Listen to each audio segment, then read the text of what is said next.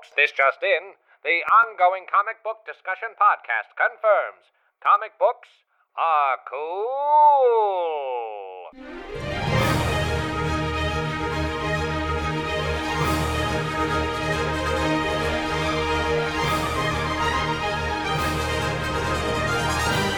Welcome to another chilling episode of Ongoing Comic Book Discussion Podcast. I'm Corey. And I'm Tess. And this week we are talking about the Archie comics, uh, The Chilling Adventures of Sabrina the Teenage Witch. Yes, I'm so excited to talk about this one. I actually love the show so much. I had to get the comic book, and uh, I was the one who requested we do this one because, oh my goodness, it is it is quite adventurous. Can I say how happy I am that you requested to do this one because I love this book, and it, I actually have these issues on on my Comixology, and I never read them because uh, I think I read I read Afterlife with Archie, and you know, and then they had like a ninety nine cent sale, so I was like, cool, you know, I'll pick up like the, the like at the time there was only five issues out, so I was like, yeah, five bucks, sure. And I never kind of got around to to reading them, and thank you, Tess, for making me read them. Oh my gosh, you're so welcome, my friend. No problem. These are like you guys have probably seen the movie. Uh, sorry, the show on Netflix. On Netflix, yeah.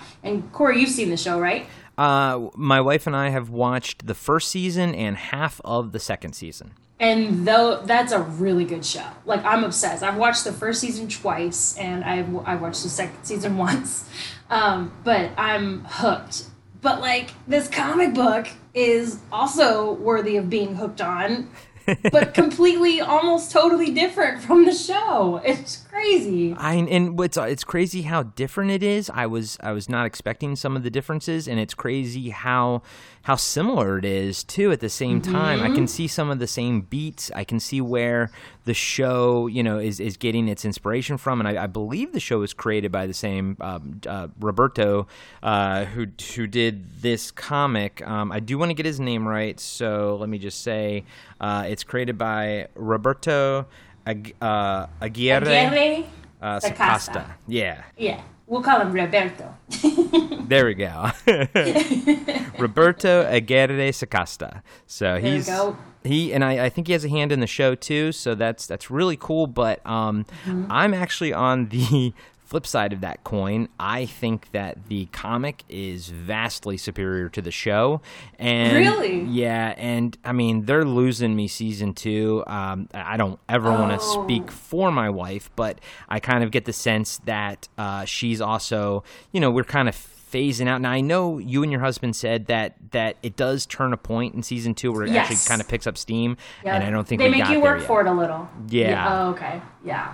Got you. Yeah, So- they make they, they make you work for a little bit, but then when you get there, you're like, oh dang, I'm so glad that I stayed. Like But- it, it, it gets really good. But on the uh, but on the other hand, like I think that the comic is so good that it made me dislike the show a little bit. I, I'm Mm-hmm. no, not gonna okay, lie. that's saying a lot. That's that's saying a lot Well, the- actually, because the comic is so much darker than the show, and it's so much more violent and so much more mature and adult than the show is. You're right. I, I agree with you on that actually, and I think that they were trying to on Netflix show. They're really trying to cater to a certain audience because it, it has swept like young audiences and old audiences. Like I will add, older I should say. But um, yeah, I hear you on that. The comic is. Uh, you know what? Maybe the comic was just too dark for TV. Let's be real. I mean, it's freaking dark. I mean, I mean, knowing what they're doing with the boys on Amazon and having uh, read the boys, um, and I know how dark that show is. I think Netflix could have gone dark with this. I think they chose not to, and I think they chose correctly. I I I'm a, I think I'm a little bit of an outlier, but I think it being a little bit more lighter, the the the Netflix show being a little bit lighter, I think did bring in or is bringing in more viewers than say if it was uh, super dark. Um, my favorite aspect of the show is all the characters, all the actors that play the characters. I think everyone is spectacular. I think Yes. visually the show is uh, amazing. The young lady who plays Sabrina, Um, I I used to watch Mad Men. She was amazing on there, and Yeah, she's just getting even better with with uh, as she gets older. So Mm-hmm. I think the show. It's not the actors. It's not the vibe. It's the the story so far of season two has not been all that good to me. But Got you. Okay. but okay. we're we're not here to talk about the Netflix show. We're here to talk about the comic book, right? yes, which everyone should read and pick up. You guys are gonna be like, oh my gosh, Tess and Corey were totally right. This is amazing. Like no matter what, show aside, if there was a show, if there wasn't a show, I would still appreciate the comic book. You know what I mean? Like it's it's the story is just phenomenal. Absolutely, I think you're 100 percent correct. Um, and I and I'm glad that the show exists to get people to read the comic. But uh, yeah, I think I may just move forward just reading the comic. Oh, I see. But you want to get volume two already, don't you? Because they really do leave it off a good way. Like, oh my god, yeah, I I do. And I know we're kind of doing this in reverse for having our thoughts at the front, but who cares? We're having fun. It doesn't matter. it's fine. Um, Go with the flow. Yeah, I, this was mm, uh, unlike Lady Mechanika. When I finished the last issue here, I was like, "Oh, I'm I'm reading more. I'm I'm, I'm gonna keep going with this." Like I Oh, wanted yeah. more instantly. I a hundred percent agree. I I you on that. Yeah. And, and let's you know while we're talking some some broad overviews before we actually start getting down into each individual issue of this first volume, I gotta say Mm-hmm. the artwork is amazing too. Oh my god, it's so I want one of these panels framed. Like it's it's spooky from the beginning. It's it's stunning. Absolutely. Robert uh, was uh, Robert Hack. His Yes. style is it's very it's kind of loose, you know, and and there does there, it, but at the same time it's very precise. It's it's weird. It's a loose precise. I, I don't I don't know how to describe it, but it's it's it's organic. It's it's very it's different. It's not something that you're used to in a comic book, and it's dark. And I think it just it works so so well. And It almost looks like oh I'm sorry, go ahead. Oh, and I was just I was just gonna say, um, and then I, I do want to hear your thought. Uh, I was just gonna say it's all him because it says artwork by. Uh, There's no colorist. There's no inker. He's doing everything. He's doing the entire workload. Mm-hmm. And yeah, I was gonna say that it, it almost looks like colored sketches, like almost unfinished, but there's like a beauty in that. And he only uses probably five to seven colors. And they're like browns and darks and reds, you know, not poppy colors, very like subdued, eerie horror colors, which I appreciate. It's it's almost as if it was Halloween every single day in this world. Is it not? I didn't get that memo. it's big. I mean, we're recording this uh, in August, and it's getting me excited for October. yes, I know, and we'll hopefully. I mean, we will drop this episode in October, so it'll be right on time. Exactly. So let's uh, let's start jumping into it because I, th- I think we both have a lot to say about each Yes. issue. So uh, you want to give us the should we should we talk about um, who who created it? We already mentioned uh, Roberto Aguera Sacasta is the Mm-hmm. Yes. story by. Um, artwork is by Robert Hack. Uh, Mm-hmm. Lettering is by Jack Morelli. And uh, publisher is John Goldwater. And this was uh, published under the Archie imprint. So let's uh, jump into the first issue. What's uh, what's the breakdown for that? All right, let's do it. Chapter 1 Something Wicked. Our story begins on October 31st, 1951, in the city of Westbridge, Massachusetts, at the home of Edward Theodore Spellman, the high priest of the Church of Night. Edward stands at his fireplace staring at the clock, and at the stroke of midnight, his living room magically fills up with witches. His sisters, Hilda and Zelda, are here to fetch Edward's one year old baby girl. Edward explains that her mother, Diana, is saying her goodbyes. But when the witches and Edward enter the nursery, Diana has escaped out the window and into the woods with their daughter. Edward and the witches find Diana and try to explain that this was the pact they made when they cast a spell to help Diana conceive a child. Diana holds her baby tight as she exclaims that she will reveal to the whole world who the Church of Night truly is.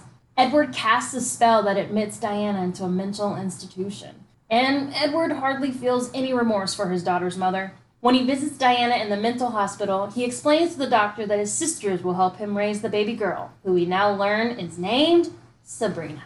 Fast forward to her sixth birthday, where Sabrina is using her powers to levitate and fling her aunts through the air. she is throwing a telepathic tantrum because she is upset that her father is not home for her birthday.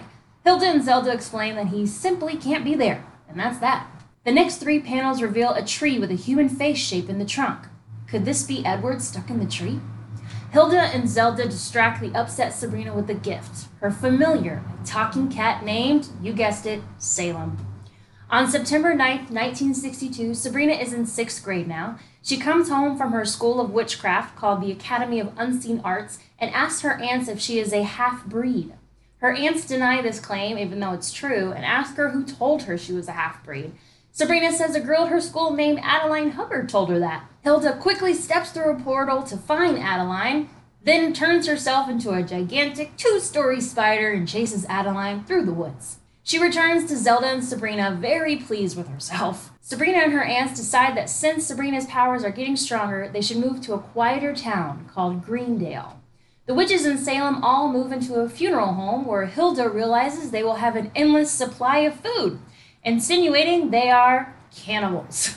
Two years later, Sabrina's cousin Ambrose moves into the funeral home. Ambrose is being punished by the Church of Night because he took the hands away from someone who did him wrongly, naturally. Instead of banishment, Hilda and Zelda agree to take him in instead. On Sabrina's first day of school in Greendale, she meets Rosalind, or Roz, a pretty yet rude redhead gal who quickly makes Sabrina feel bad for her white hair and dead parents. Sabrina doesn't hear Roz anymore as she sets her eyes on the dreamy football jock, Harvey Kinkle. Sabrina returns home to tell Ambrose and Salem about her Harvey encounter. Ambrose, being the rebel that he is, helps Sabrina gain Harvey's adoration with a honey jar spell.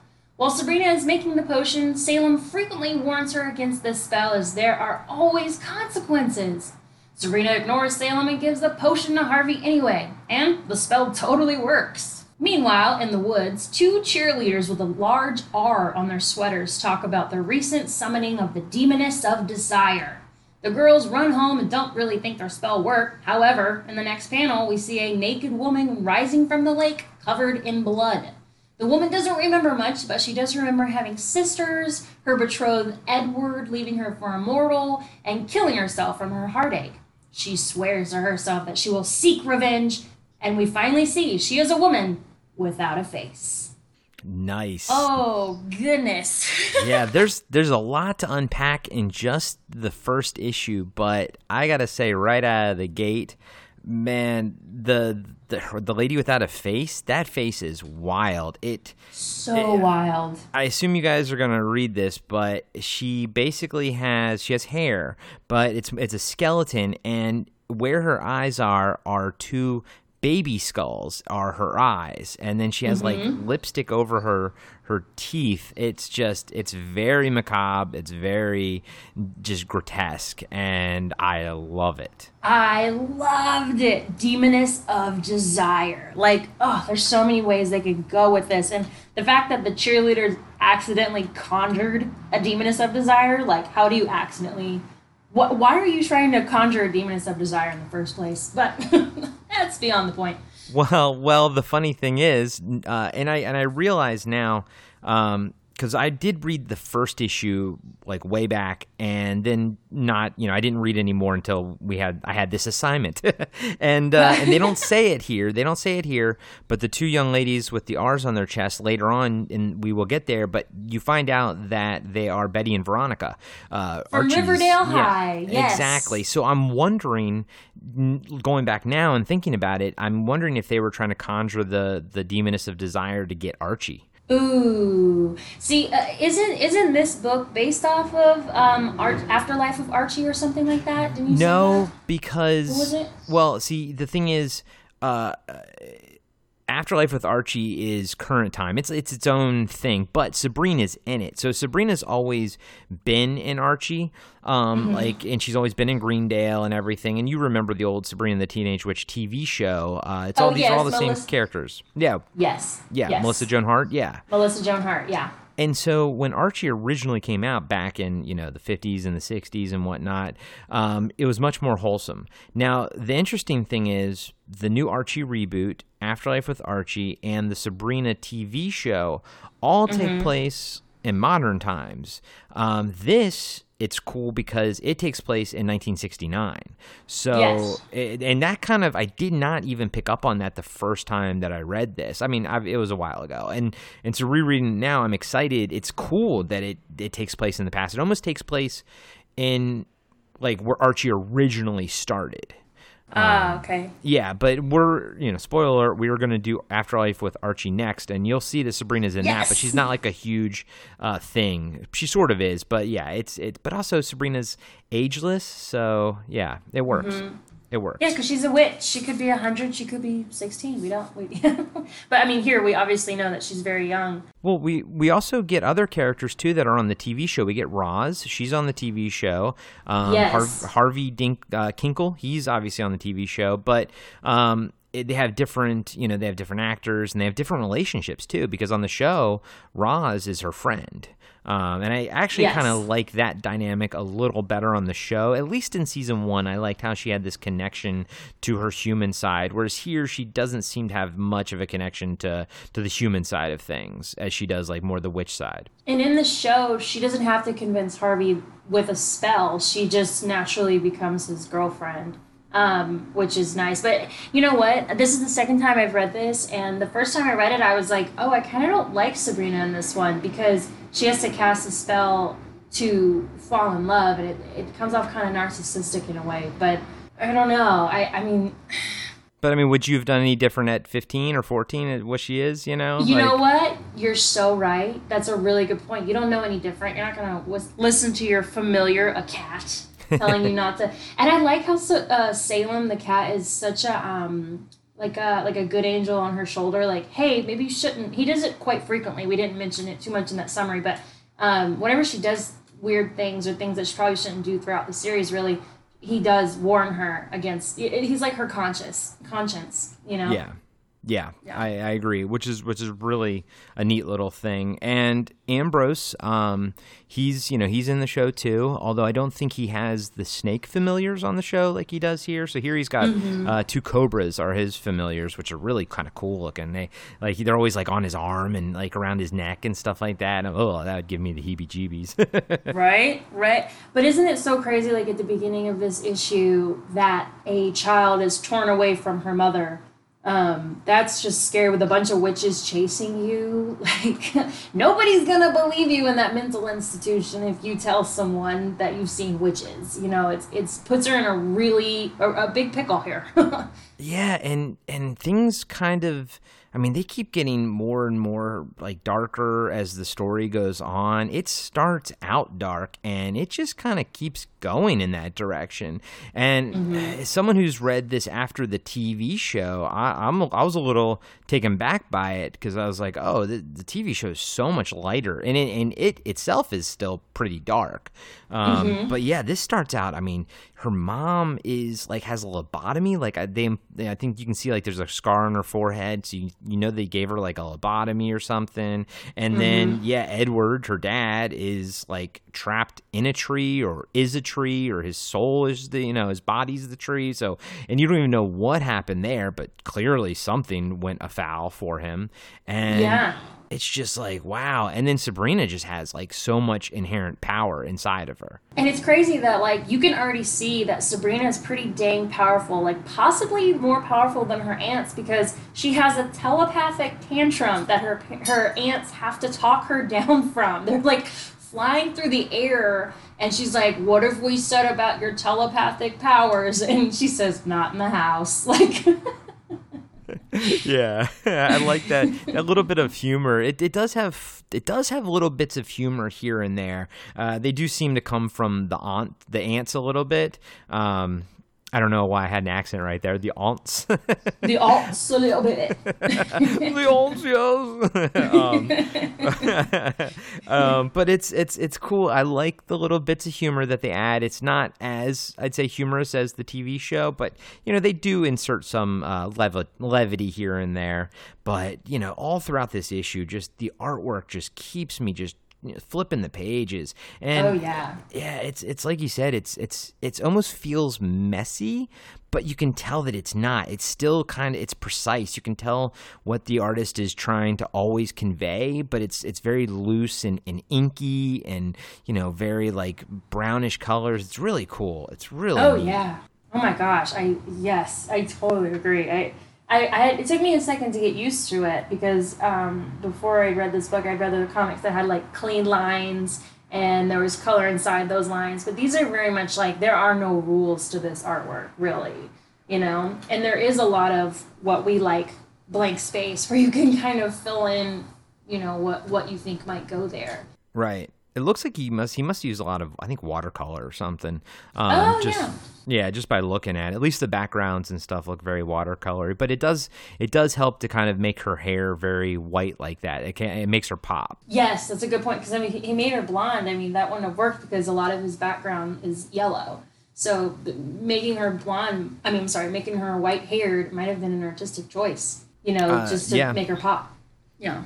Yeah, it's it's really cool. It's really neat. And then uh, at the end of the issue, there's a fun little like old story of well, it's not old. It looks like the old style of Archie, um, but it's a fun little just added on kind of story for Sabrina, which is it's kind of neat because it, it it like I said, it uses the the the classic Archie style that everyone recognizes, whether you read comics or not. I'm fairly certain that anyone can recognize Archie and just that style of like that mm-hmm. bubbly sort of style, you know.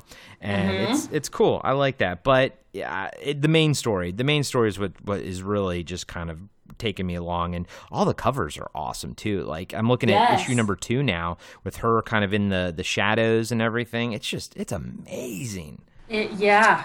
Yeah. I can't wait to read the next one already. Like, Yeah, I know, right? I know. Yeah. you wanna you wanna jump into issue two oh, then? yeah. Yeah, we can. Let's do it. Let's do it. There's gonna be so much more like story picking up as we go along. Yeah, I know. I'm like, I'm like all, all the things I want to say. I'm like, oh, that's in the next one. Oh, that's in the next one. You know what? Before each of these, we make like a big summary of each chapter, which is what I'm reading. And this one is like two pages long because there's just so much story. It's just, it's just oozing with story. It's good. Um, if you can't tell already, uh, we highly recommend. yeah, I think that's the takeaway here. If you Yeah. stop listening now, you'll probably know you should go pick this up. Yeah. But Please but don't stop keep listening. yeah, but p- please listen. Keep listening. All right, chapter two The Secret History of Madame Satan. The demoness, otherwise known as Madame Satan, awaits the perfect moment to seize her revenge. She stays underwater in a lake in the woods for nearly a year. She emerges from the water during a half moon and walks nude and faceless to a girls' sleepaway camp. There, she starts to sing a very eerie version of the song Que Sera Sera to a cabin full of sleeping girls. She decides to take the face of the prettiest girl there, then disappears into the night. Wrapped in only a blanket and a newly stitched on face, Madame Satan is picked up by a trucker who she quickly realizes has other plans for his nude hitchhiker. She can sense that the truck driver had tormented 47 other women before her because their ghosts haunt the truck driver. Without much hesitation, she kills the driver and drives the big rig herself as her witch intuition guides her north to New England, Massachusetts. There, she leaves the big rig to rot and goes into the woods to the hanging trees. The trees guide her to the tree in which her once beloved Edward is trapped in. Madame Satan remarks that it must have taken an entire coven to put the extremely powerful Edward into a tree.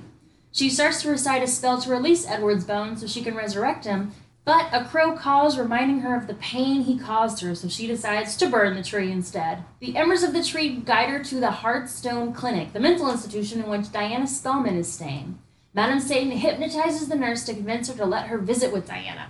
Diana is in a wheelchair and very unaware of her visitor due to her mental state. Madame Satan, now remembering that her name is Iola, tells Diana of her and Edward's story. One day, they were enjoying a day at the zoo together. She had a feeling Edward wanted to tell her something, and indeed he did. Edward told her about his feelings for a mortal woman named Diana Sawyer. Edward spoke with the Church of Night's Council for permission to use Diana as a vessel for a child. Heartbroken, Iola transports herself to the lion cage where she is mauled and killed as they have mistaken her for their dinner. Iola thought she would just die, but she awoke to find herself in Gehenna, the capital of hell, where she is to rot faceless for years to come. Iola leaves Diana with a parting gift of clarity to punish her. She wishes her luck in convincing the nurse and doctors about the witches. As Iola is leaving the hospital, the nurse asks her about Sabrina. This is the first time she is hearing about Edward and Diana's offspring, so of course she must pay her a visit in Greendale. Iola walks into a pub where men ask her if they can buy her a drink. She encourages them to fight, where one man ends up dead. That'll be important in a sec. Meanwhile, in 1966 in Greendale, and one week before Sabrina's 16th birthday, and the young witch is having a nightmare. In her nightmare, she is running away from someone in the woods, but quickly realizes it is her mother chasing her. Her mother warns Sabrina that the devil's concubine, the queen of hell, is coming to get her.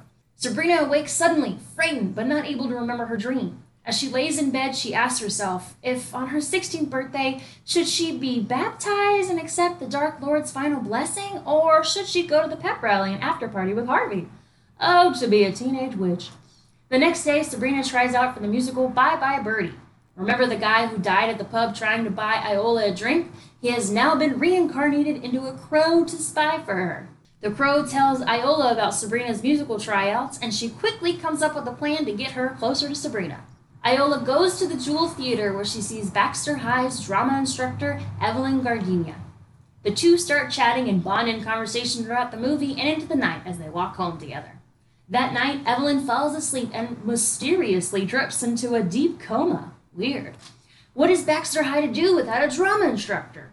At the end of this chapter, we meet the new drama instructor, Iola, disguised as Miss Evangeline Porter.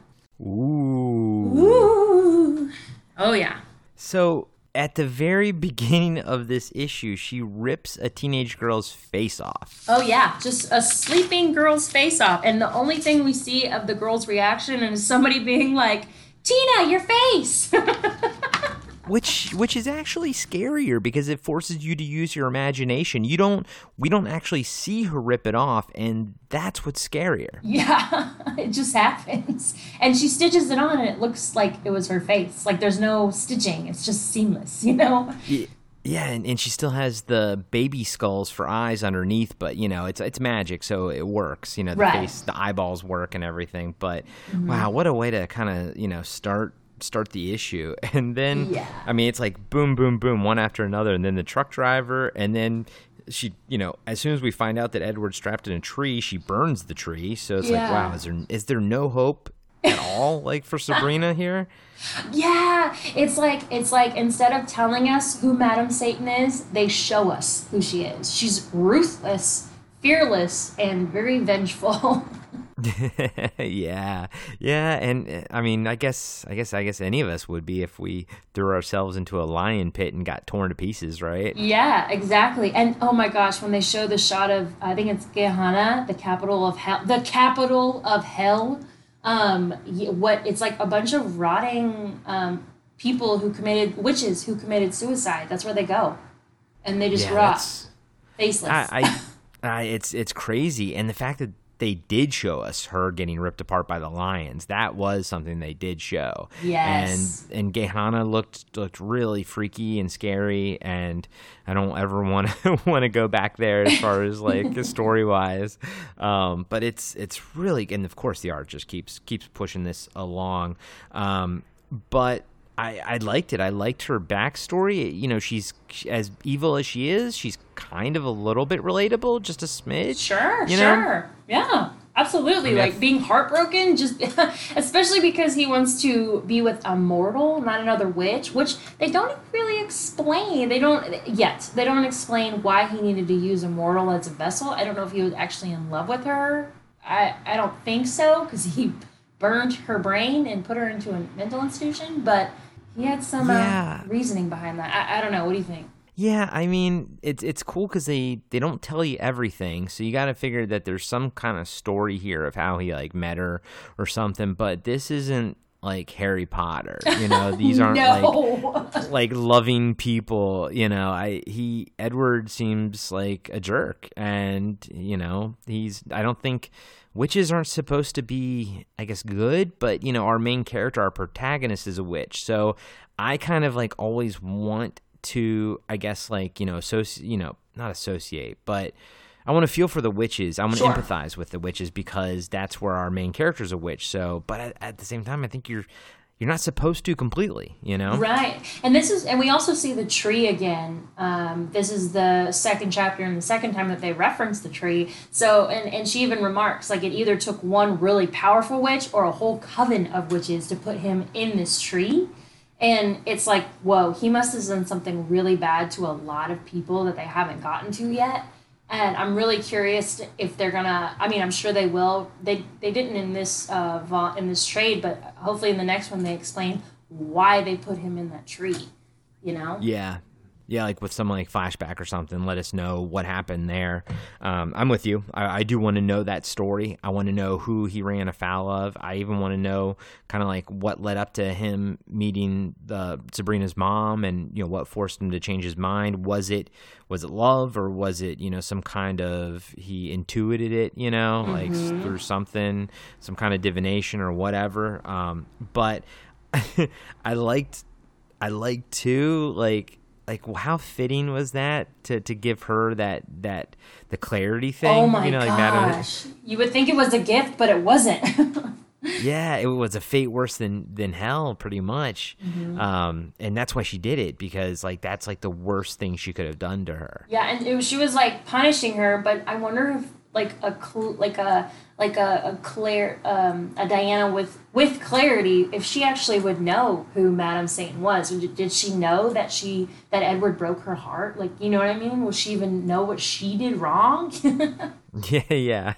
yeah. I have no idea. The things do not look good for her. Yeah. That's that's for sure.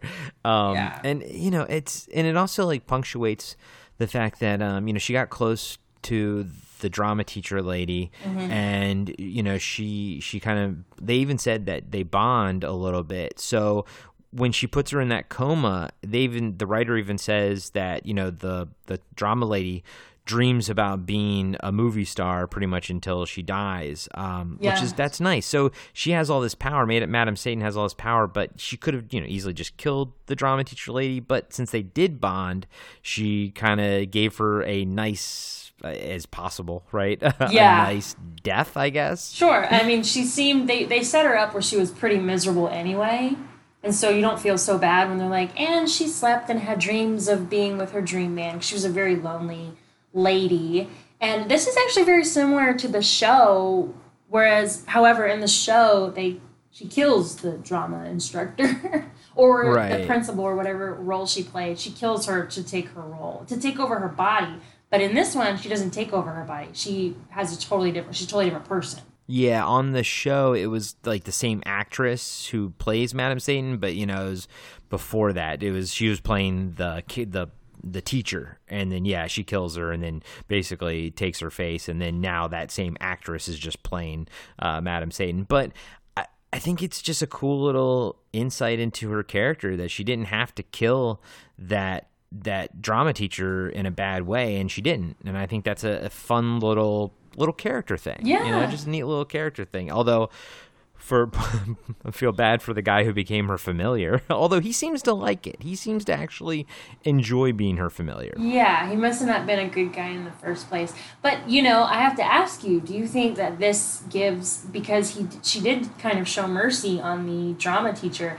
Do you think that this kind of shows that she has a heart a little bit? I don't think she has a much of a heart. I think it was the fact that uh, you know the drama teacher was a woman, and I think she just kind of connected on that level. Um, I, I don't think it was. I think it's more of a, just a rare thing. I don't think that that's going to be the norm for her. But it's it's still cool to see that she's not like purely evil. She's just ninety nine percent evil. Ninety nine point nine nine nine percent evil. exactly, exactly. But as we know, um, you know, a one hundred percent purely evil uh, uh, antagonist is never not really that interesting. You want there to be a little bit of something. Sure, I can see that. Yeah, give her some levels. I understand. Yeah, totally. And then my question to you is if the mom was contacting Sabrina in her dream, uh, does the mom have some kind of power too, even though she's mortal? Good question, my friend. Actually, no, it's a really good point. I mean, maybe sh- maybe Edward taught her some things. I don't know. I mean, or or, gosh, I don't know. That's a really good point. It's just a point to make. Yeah. Or or she's she's so connected to Sabrina that she could only do it with her, or you know, it could just be a story device Yeah. and not come come back to anything. But I was a little, I was like, oh, interesting. I wonder if she has some kind of maybe latent powers or something. But I'm kind of leaning more that it's a, story device. Yeah, just to kind of uh, add in the emotional effect of like a mother daughter bond. You know. Exactly. Yeah. Exactly. Exactly.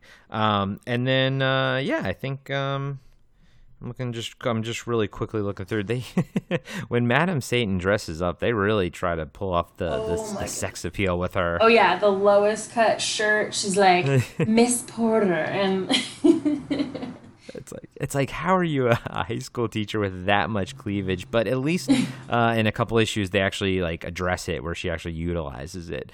Um, but that was a cool issue. That was a really neat issue. I like I like issues that do like a whole issue dedicated to a character like that. Um, it was cool to get all that backstory on her and know. I mean, now she's going to be the main antagonist essentially. So it's nice to know where she's coming from. Absolutely. And it's funny, you were bringing this up before we started recording. There's actually a Madam Satan cart uh, I'm sorry, not cartoon. Why did I say cartoon? Uh, old comic book from I believe the 40s or so. Um 1941. She was in a 1941 comic in Archie Comics called Madam Satan. Um and it's it's her just like uh, persuading men, a married man, to be on, be uh, be with her and all this. They have it in the back of the trade, which was really fun. But it's crazy. Like she she is still like the Madam Satan, faceless with the skull eyes, and she's existed for a while. And I, I like how they like ha- she has a backstory that that makes you care for her, even though she's not real nice. She's definitely not very nice. Uh, so, all right, well, let's get into All the right. third issue. This is, it's starting to pick up some steam. Yes. Yes, all right. Chapter 3 Unholy Baptism. The chapter begins with a prologue in August of 1962. Hilda, Zelda, and Sabrina hike through the woods as her witchy aunts teach her about the history of the Church of Night. Hilda comments that witch babies were once baptized on the first full moon after their birth, but during the Reformation period, the High Council decided to allow a witch freedom of choice to either follow the path of light or follow the path of night. If a witch follows the path of night, she will age slowly and her powers will grow. But if she follows the path of light, she will age quickly, the same rate as a human, and her powers will diminish. Back to President Baxter High, the sexy Miss Porter, also known as Iola, which is the disguised Madam Satan, sees Sabrina walking lovingly with Harvey in the hallway and asks to speak with her regarding the Bye Bye Birdie audition. Miss Porter says even though the previous drama instructor recently fell into a mysterious coma, the show must go on and she wants to cast Harvey and Sabrina as the lead roles. Sabrina is elated and tells Harvey the good news. Harvey is excited as well, but quickly changes the subject to Sabrina's 16th birthday. He insinuates they both agreed on an intimate night together once Sabrina turned 16. A flashback to six months ago shows Aunt Hilda telling Sabrina that a witch must not be defiled before her 16th birthday in preparation for the unholy baptism. Sabrina tells Harvey she doesn't know if she is ready to do it on her 16th birthday night because she has a family thing she needs to attend to, aka her unholy baptism. While Sabrina and Harvey are talking, Madame Satan's crow spies on the couple and tells her all about their conversation. Miss Porter lies to Harvey about a rumor she heard from Rosalind that Sabrina goes into the woods at night to see another boy. The night before the unholy baptism, Sabrina talks to her cousin Ambrose about her apprehensiveness towards the ceremony. Sabrina begins to realize that she won't be able to continue her relationship with Harvey, something she so desperately wants to hold on to. Ambrose replies by saying, If he's here forever, you'll find a way. On the night of their ceremony, Sabrina and her aunts prepare for the baptism. As they leave their mortuary, Ambrose greets them with their sacrificial goat. Sabrina is to ride the goat to the ceremony, and when I say ride, I mean fly. Sabrina flies on the goat, and her aunts fly on their brooms through the air towards the woods where the ceremony will take place. When they land, Sabrina must walk barefoot through the blue fire to complete the final purification. When the witches reach the sacred place, she sees all the witches have gathered for the event. After several ceremonial traditions are executed, including the Queen of Sabbath on a stack, Sabrina eating a bug filled wafer, and yes, the sacrifice of Baphomet, aka the goat, a larger than life Dark Lord appears for the final signing of the book. Just as Sabrina is about to sign her name, Harvey arrives to see the entire ceremony take place. What's a witch to do? Yeah, no, that that was that whole. Th- I, I want to get into the dark baptism, that whole scene, but the the way that Harvey like found out about that was was so messed up Yeah. by Madam Satan. Yeah, it was. Yeah. Cause she like she like I mean he's a he's a teenager and and she's watching him play football and she like shows off her cleavage and then she's like look at me. And then he looks and then drops the football. But like that causes kind of her to talk to him after I guess the game or whatever. But it's just so adult and sexual like the way she's drawn and everything and I, I don't know it's it's it's weird to read this knowing that the show is just not as dark as this Yeah. and it and I keep thinking that this is going to be like the show, but then it's not, It's and I'm always kind of surprised by that, and I'm in a good way. I'm always like, oh yeah, that's right. This is this is like for adults. This is mm-hmm. I mean, there's no sex or anything, but it's it's still like I would call this rated R. Oh, yeah. if it, or or at least a hard PG-13. You mm-hmm. know, A hundred percent. And even in the show, like Madam Satan actually tries really hard just to befriend Sabrina right off the bat. But she's like trying to seduce her boyfriend to tell her him a rumor,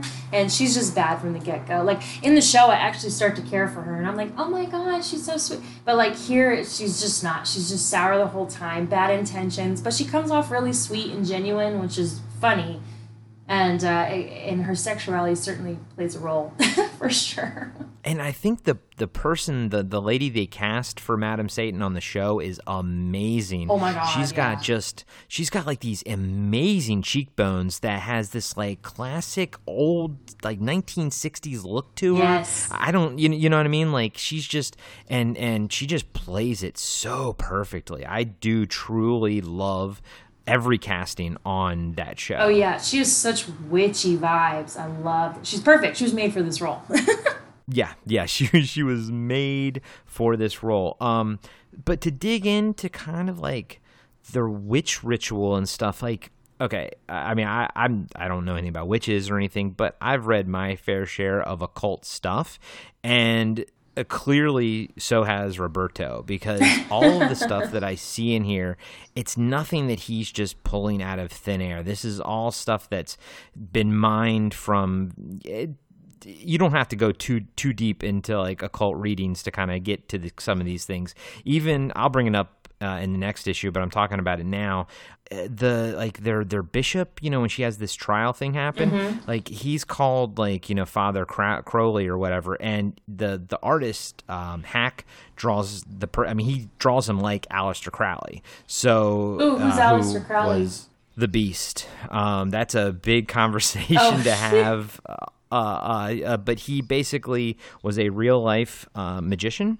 Um, at the turn of the century, he I think he lived until about the maybe the 50s or the 60s or something like that. But he was more prolific um, in the earlier part of the 20th century. But he he came out of the like the Order of the Golden Dawn, which is basically like a hermetic magic. It's it's magic with like ritual. It's all the magic that you see in this here you know candles you know blades and robes and stuff all that kind of stuff but he was a real person and the cool thing is and i'll talk like i said i'll bring it up again when we get there but they draw the artist draws Crowley. Clearly, it's the same Crowley. Like they're they're implying that it's the same. It's Aleister Crowley, even though they don't call him Aleister. Um, but the thing that I just like I said, the thing I love about this this book is and the show too is that the stuff they do with magic and ritual magic it's it's not made up No, like they're it's just not. using yeah. and that's what's really really cool. Mm-hmm, mm-hmm. Even down, even down to even down to uh, the goat being named Baphomet. Yeah. because uh, I mean, and just so if you guys don't know, but that the image of the quote unquote devil that we all know of with the, the the goat legs and the human body and the goat head and his one hand pointing up, one hand pointing down, uh, it, that's not actually the devil. That's Baphomet, which was uh, an old pagan god. Um, oh, actually, I know what you're Temple. talking about. Yeah, yeah, yeah. Okay, mm-hmm. okay. And the Church of Satan kind of uh, you know, kind of took him as their symbol. Uh, but uh, the reason one hand is point one hand is pointing up and one hand is pointing down. Uh, the the left hand is pointing down, and that's called the left hand path. Right hand is pointing up, and that's called the right hand path.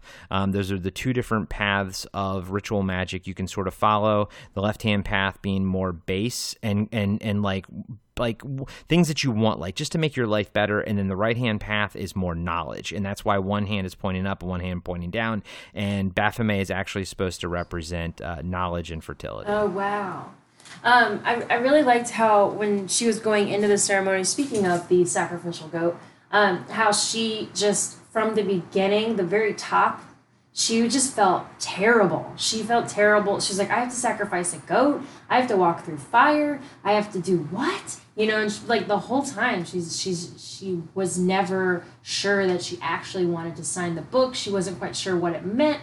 And then we learned that if she signs the book, she becomes a handmaiden of the Dark Lord, which they, they don't really go into, but she's kind of like, uh, do I want that? And I'm kind of glad that Harvey came in and he, he kind of saves the day. Like, whew, thank God you're here. well, unfortunately for him. Yeah, I know. we'll out, find out. But... Yes. Oh my gosh. It's, it's, yeah, it's, it's pretty. I like, you know what though? I do like in the show how they instead of it being not Sabrina's choice, I'm sorry, how it's in the comic where it's not really Sabrina's choice since she doesn't sign it, but in the show it's hundred percent her choice that she signs it. I agree with you. That was um, one of the few choices I liked that the show made over the comic, and I like there was more build up to her signing it in the show. I, I feel like that was the entire first season essentially mm-hmm. was the mm-hmm. build up to that. Yeah. And I like that. I liked that there was more emphasis on it and everything. And this it feels like they kind of got there kind of quickly. Yeah. But the story does move along, uh, uh, you know, fast and it's it's enjoyable. But I am I was a little bit surprised that that we got there like in issue three, especially when issue two is all about Madam Satan. So we really only have two issues with Sabrina at this. That's point. true. We um, don't really know her except that she's Harvey's girlfriend, really. right. And I, I wonder if I almost feel like I know her better because of the show, and Ooh. that there's like this symbiotic relationship of of me having watched the show first. I feel like I have maybe more knowledge of Sabrina and and maybe her her internal struggles because I do think that that the show did do that well the build up to her baptism. Oh yeah, absolutely. When when it got to that point, you were totally on her side. Like, what is she gonna do? But here it's more about how she gets to this point, like the, the history behind it, you know, and how she's raised by two aunts and and her evil father and, and sad mother and, and Madam Satan really steals the show in the beginning here. Yeah, yeah, she she really does. Her and her her baby skull eyes. what is that? Ah, yes, I'll, I'll, put no instead of dark circles. Hmm, more skulls. like oh. Would you like some more skulls with your skulls? Yes, please. yes. Oh. um, but yeah, every again, every every page of this is just oozing with atmosphere and is so beautifully crafted. It just it keeps you it keeps you going and and it, it I mean, it's amazing how how talented this artist mm-hmm. is, how talented Hack is. I, I forgot his first name. I'm not on the, the front Robert of the page, Hack. but I know his last name yeah. is yeah, Robert. Oh, that's easy to remember because Roberto is the the story. Yes. So Robert Hack. Um, it's just it's it's wild, but he, he also does not stray from from like overt sexuality even though there's no nudity i mean he still gets pretty darn close with some of the stuff that madam satan is wearing. Or not wearing really. I mean we meet her and she's yeah. naked like yeah with with just some shadows and mud you know conveniently covering some things up. Yeah totally.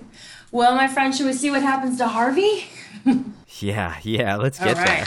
Chapter 4 Harvey Horrors. Harvey is being chased through the woods by the witches. He was a witness to their unholy ceremony and he must be killed before he tells people. As Harvey is running, he realizes that he left Sabrina in danger. He turns around to turn back when he sees Sabrina. Whew, thank goodness. She tells him that he is safe now and she convinces him to kiss her. While they're kissing passionately, Sabrina turns into one of the witches that was chasing Harvey. They tricked him. Back at the ceremony, the Queen of Sabbath is yelling at Sabrina and her aunts for breaking witch law, damning the coven, and defiling the Dark Lord's church. All three will be held for trial at council. Hilda and Zelda try to explain that Sabrina had no idea that Harvey would happen upon the ceremony. Sabrina runs to find Harvey and dreams of a life where they are far from the coven on a peaceful farm with a sweet family. Sabrina finds Harvey, but it's too late. Harvey has already been eaten by the witches. Sabrina's dreams of a life with Harvey quickly fades away as she faints from shock. She awakes to her aunts trying to convince Sabrina that if blood had to be spilled, it had to be Harvey's and not Sabrina's. Sabrina is sickened and heartbroken. She cannot believe her aunts would be so insensitive.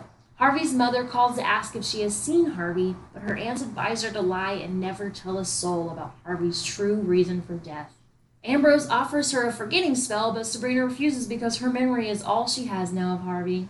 The next morning, the sheriff calls for a search party through the woods. Sabrina and her aunts have to join the search party in order not to look suspicious. A Riverdale bus arrives to Greendale. Betty and Veronica, both in their cheerleading outfits, depart the bus. We now realize Betty and Veronica are responsible for conjuring Madam Satan from the previous chapters. The two cheerleaders search away from the others in Ryder's Quarry, where they are visited by Madame Satan. The girls do not recognize the demoness until she removes the skin from her face. The cheerleaders didn't realize their conjuring spell actually worked, and they are now absolutely horrified. Back at Baxter High, Bye Bye Birdie is announced as canceled. Sabrina slowly shuffles through the halls with all the pain in her heart for Harvey. Mrs. Kinkle asks to talk to Sabrina privately. She reveals a ring that Harvey bought to propose to Sabrina. This only makes Sabrina feel worse. She holds back her tears until she gets to the restroom. Miss Porter enters the restroom and hears Sabrina crying. Through the door, she tells Sabrina something that both confuses and gives hope to the young witch. I can help you bring Harvey back, but of course, only if you're interested. Dun dun dun dun. That's right. Oh man, poor Harvey. He he got eaten by the witches. I didn't believe it when I saw it. I was like, wait, he he was he was eaten. He's gone. That's it. It can't be. But he, yeah, he got eaten. I I am with you. I did not see that coming. I'm reading the issue and I'm like, yeah, but you know, he's not really dead.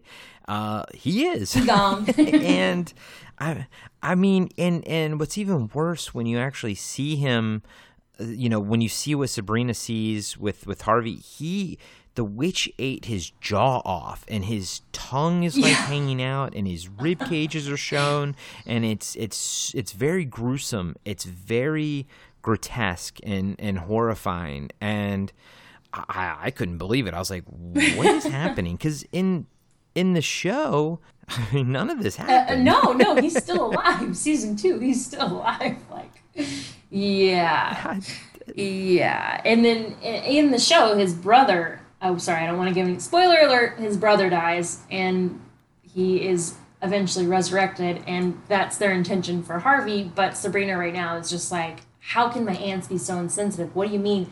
Harvey's blood had to be spilled for mine. My dad, he married him. He was with a mortal, you know, and, and he was fine. Why can't I be, you know? Oof. Yeah, I I did not see that coming whatsoever, and I was I love it. I think it's awesome. I'm glad that they actually went there, and I'm glad that they they did that. Um, this is I think this was the issue, and that was the moment that the it just I was like, oh oh, I'm sold. This is it. Really? I'm sold. This is awesome. Yeah, yeah. I was I was not expecting that whatsoever at all.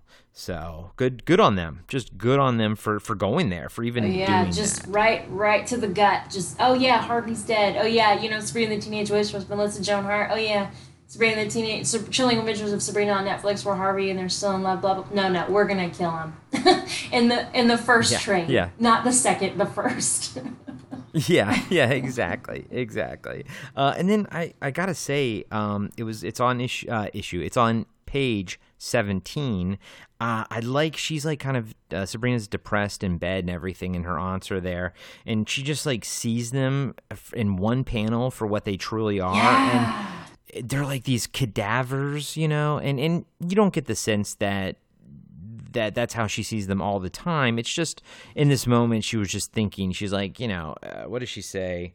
And then she's like, I can't believe like how how how cold they are. But then she's like, but then again, she reminds that they reminds herself that they're witches. And then you see them again, and I mean they're just grotesque looking. And you're like, oh, that's that's interesting because that's I think that's kind of really what they look like. I guess Mm-hmm. you you got to figure that a lot of the way they look is probably glamour. Spells, You're totally you right because we see witches in the movies and they're like they're gorgeous, they're you know they're young, but in, but yeah, when they show that moment, they basically look like inside out bodies mixed with like a rag doll that's kind of like stitched up, you know, just gross, just just all they are are are unpure souls of the dark the church of night and and they follow satan. Eh, yeah you're totally right. Glamour spells galore glamour on top of glamour on top of glamour to to keep that Yeah. stink away because they look Oh, yeah.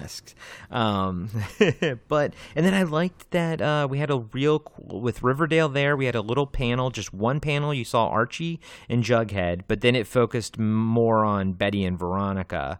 Um, but you do see Archie and Jughead for one one panel, which was kind of cool and neat. And I was like, oh, cool, I like Yeah. that. You know, uh, especially with Robert Hack's art, it was n- neat to see that. Um, but I, I like that they brought Betty and Veronica into this. I think that was was a neat little thing to do. Yeah, and, and in the show, they kind of use those. Uh, Betty and Veronica are like three girls from the Academy of Unseen Arts. But I like that. I I'm, I'm with you. I totally agree that I like how they tied in Riverdale to Greendale, and they're like in the same universe, but not really. And then I'm also like, wait a minute, how did they become witches? How old are they really? You know, are they 102? Are they 16 like Sabrina? You know? I I got the I got the impression that they were more just kind of fooling around. You know, like like they're still mortals. They they were just kind of maybe found a book or well, I think in the next issue we we we find out more about them, but um it, it, as of right now you kind of get the sense that they're more naive.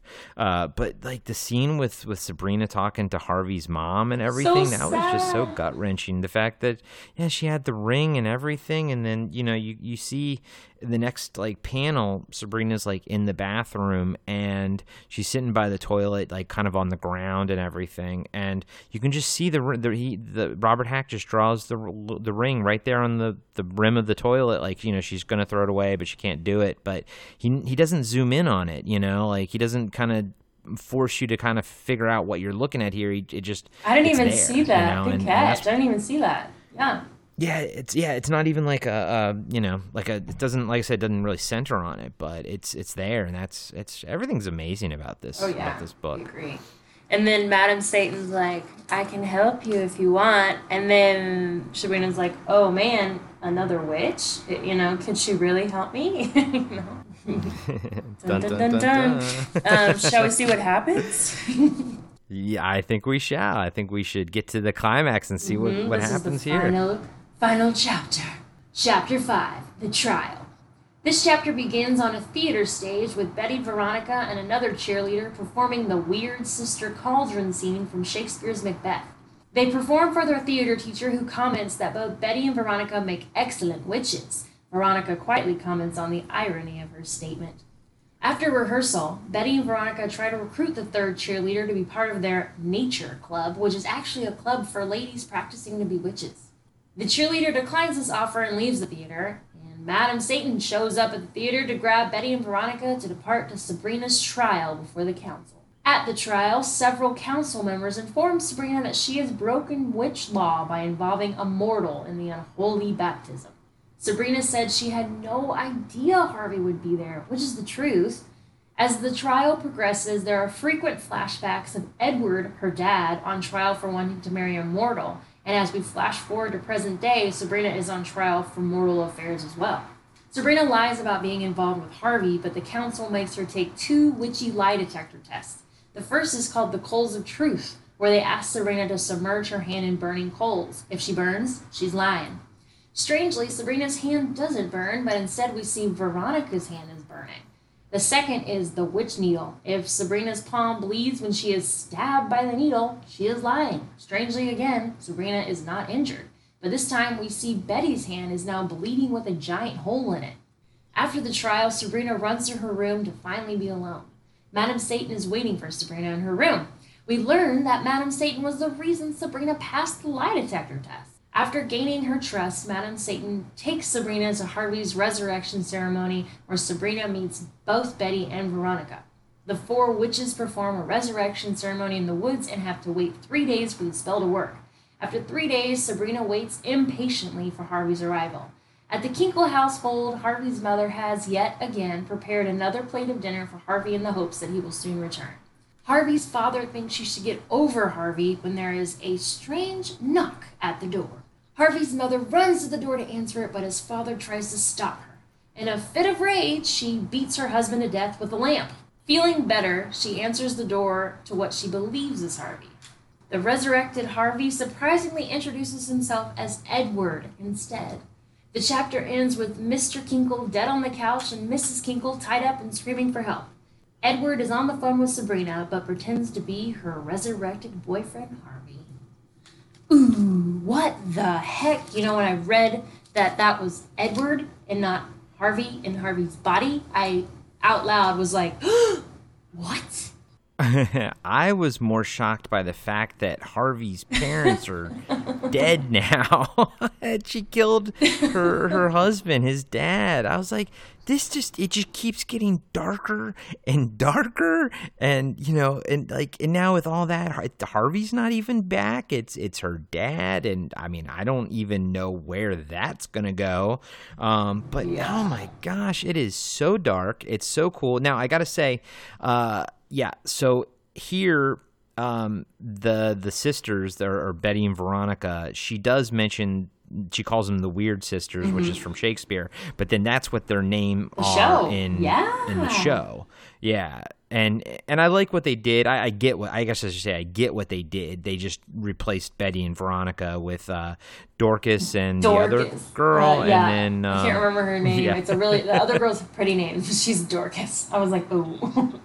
yeah, it's it's great. I and I actually I like those uh, three characters. I think they're really fantastic. Again, all the characters, all the actors on the show are just absolutely oh, yeah. fantastic. Um, but it was interesting to kind of see that and and have the the teacher refer to them as the weird sisters, and I was like, oh, okay, got it. I was like, I put the the connection there and everything.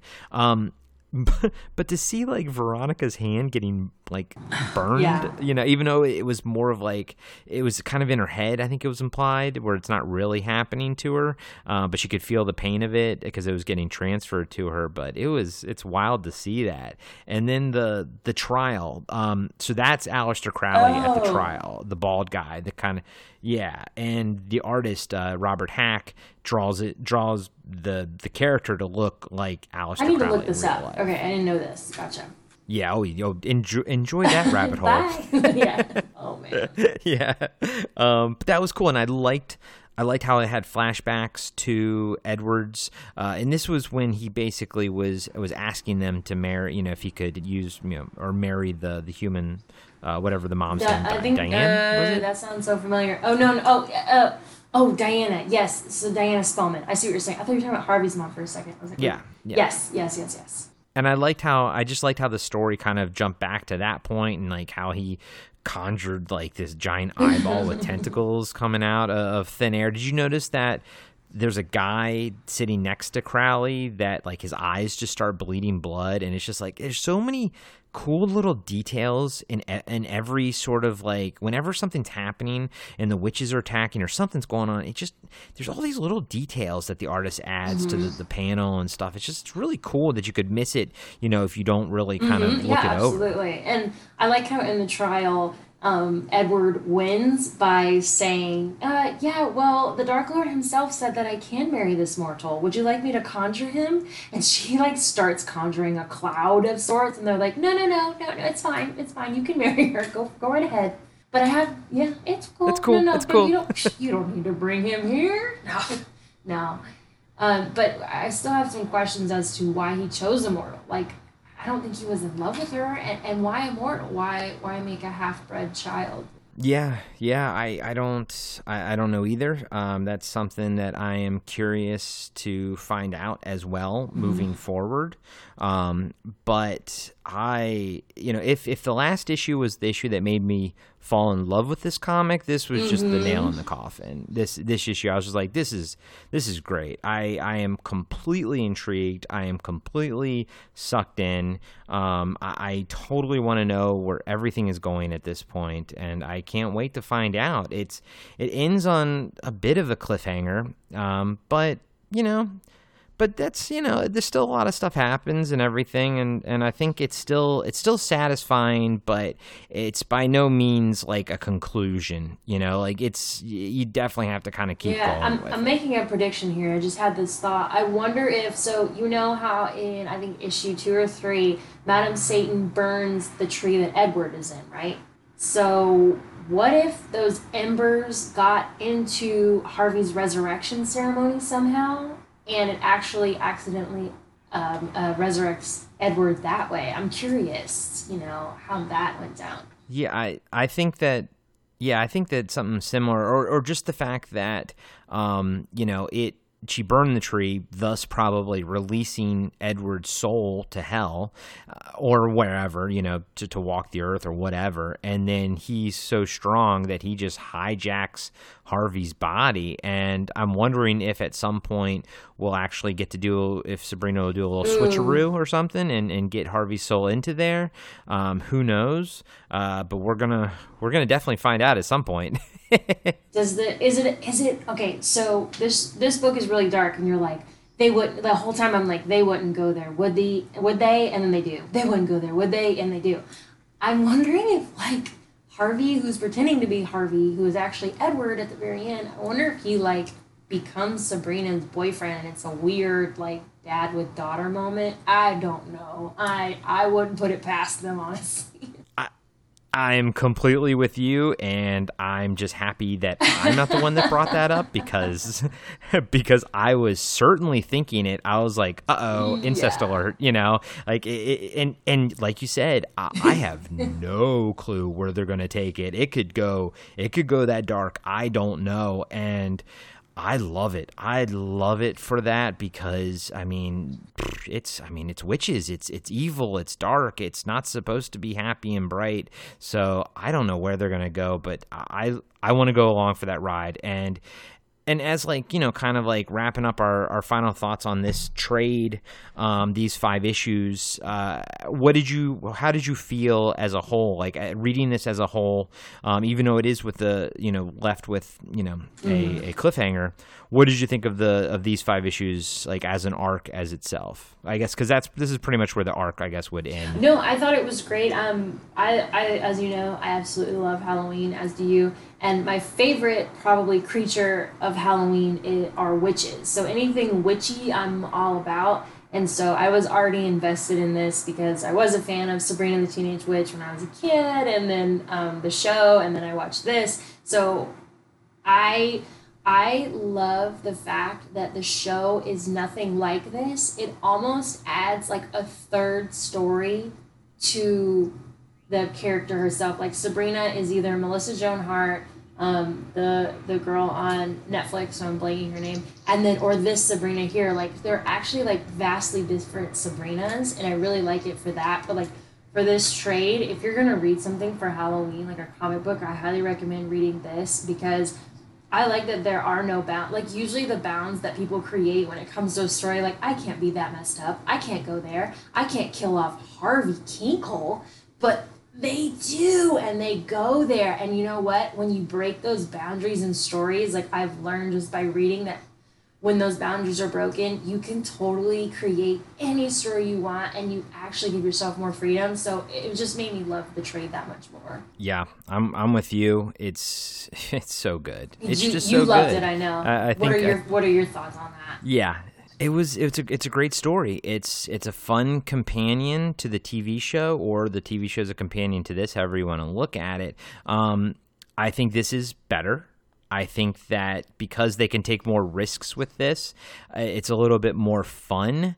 But uh, I'm glad I watched the show. I'm glad I had some kind of connection to Sabrina before this, and it, I think it did kind of ground things, but it also made things fun for me because I didn't I didn't expect you know xyz to happen. All pretty much everything we discussed in this i did not expect pretty much mm-hmm. any of it to happen. So i i love this. It's a great halloween read. You guys are listening to this in october. This is perfect perfect halloween fodder for you all. You know just read this and then you know go watch you know a horror movie or something. But this this is this is not for kids don't don't don't get it twisted and if you like the tv show you may be a little bit off put by this. Um, just depends. So, but I highly recommend it. Oh yeah! Oh my gosh, hundred percent. Oh man, if anybody's like, "What Halloween one I should watch?" This this is the book, especially because it's such a well known and loved character.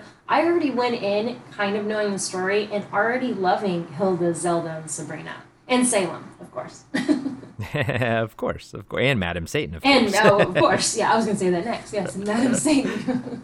but I I am so happy that I read this and even though I owned it and had never read it, I, I don't know if I ever would have if had not been for this podcast and for you know you you requesting it. I'm ho- so happy that I did. So this is this is just fantastic, and I hope that you enjoy Afterlife with Archie. Oh, yeah. as much as I enjoyed this. Mm-hmm.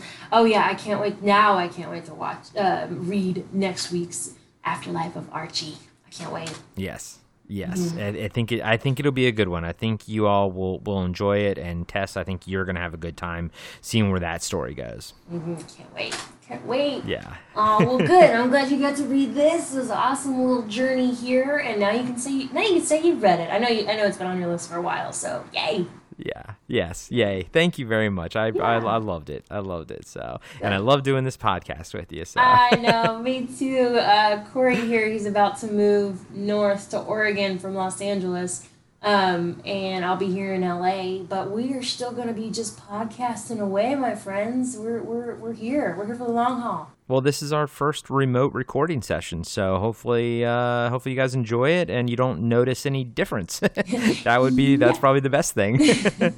um, but uh, until next week, where can we find you, Tess? You can find me on Instagram at Tessllanos. That's T E S S L L A N O S. And Corey, where can we find you? I'm most active on Instagram at Corey Nation, and you can listen to me on uh, podcast. Uh, I think fits nicely with this called Podcasting After Dark, where we talk about like kind of like cult horror kind of movies and stuff, other stuff too, but mostly that kind of thing. And uh, you can find that on your normal anywhere. You know, same place you find this podcast.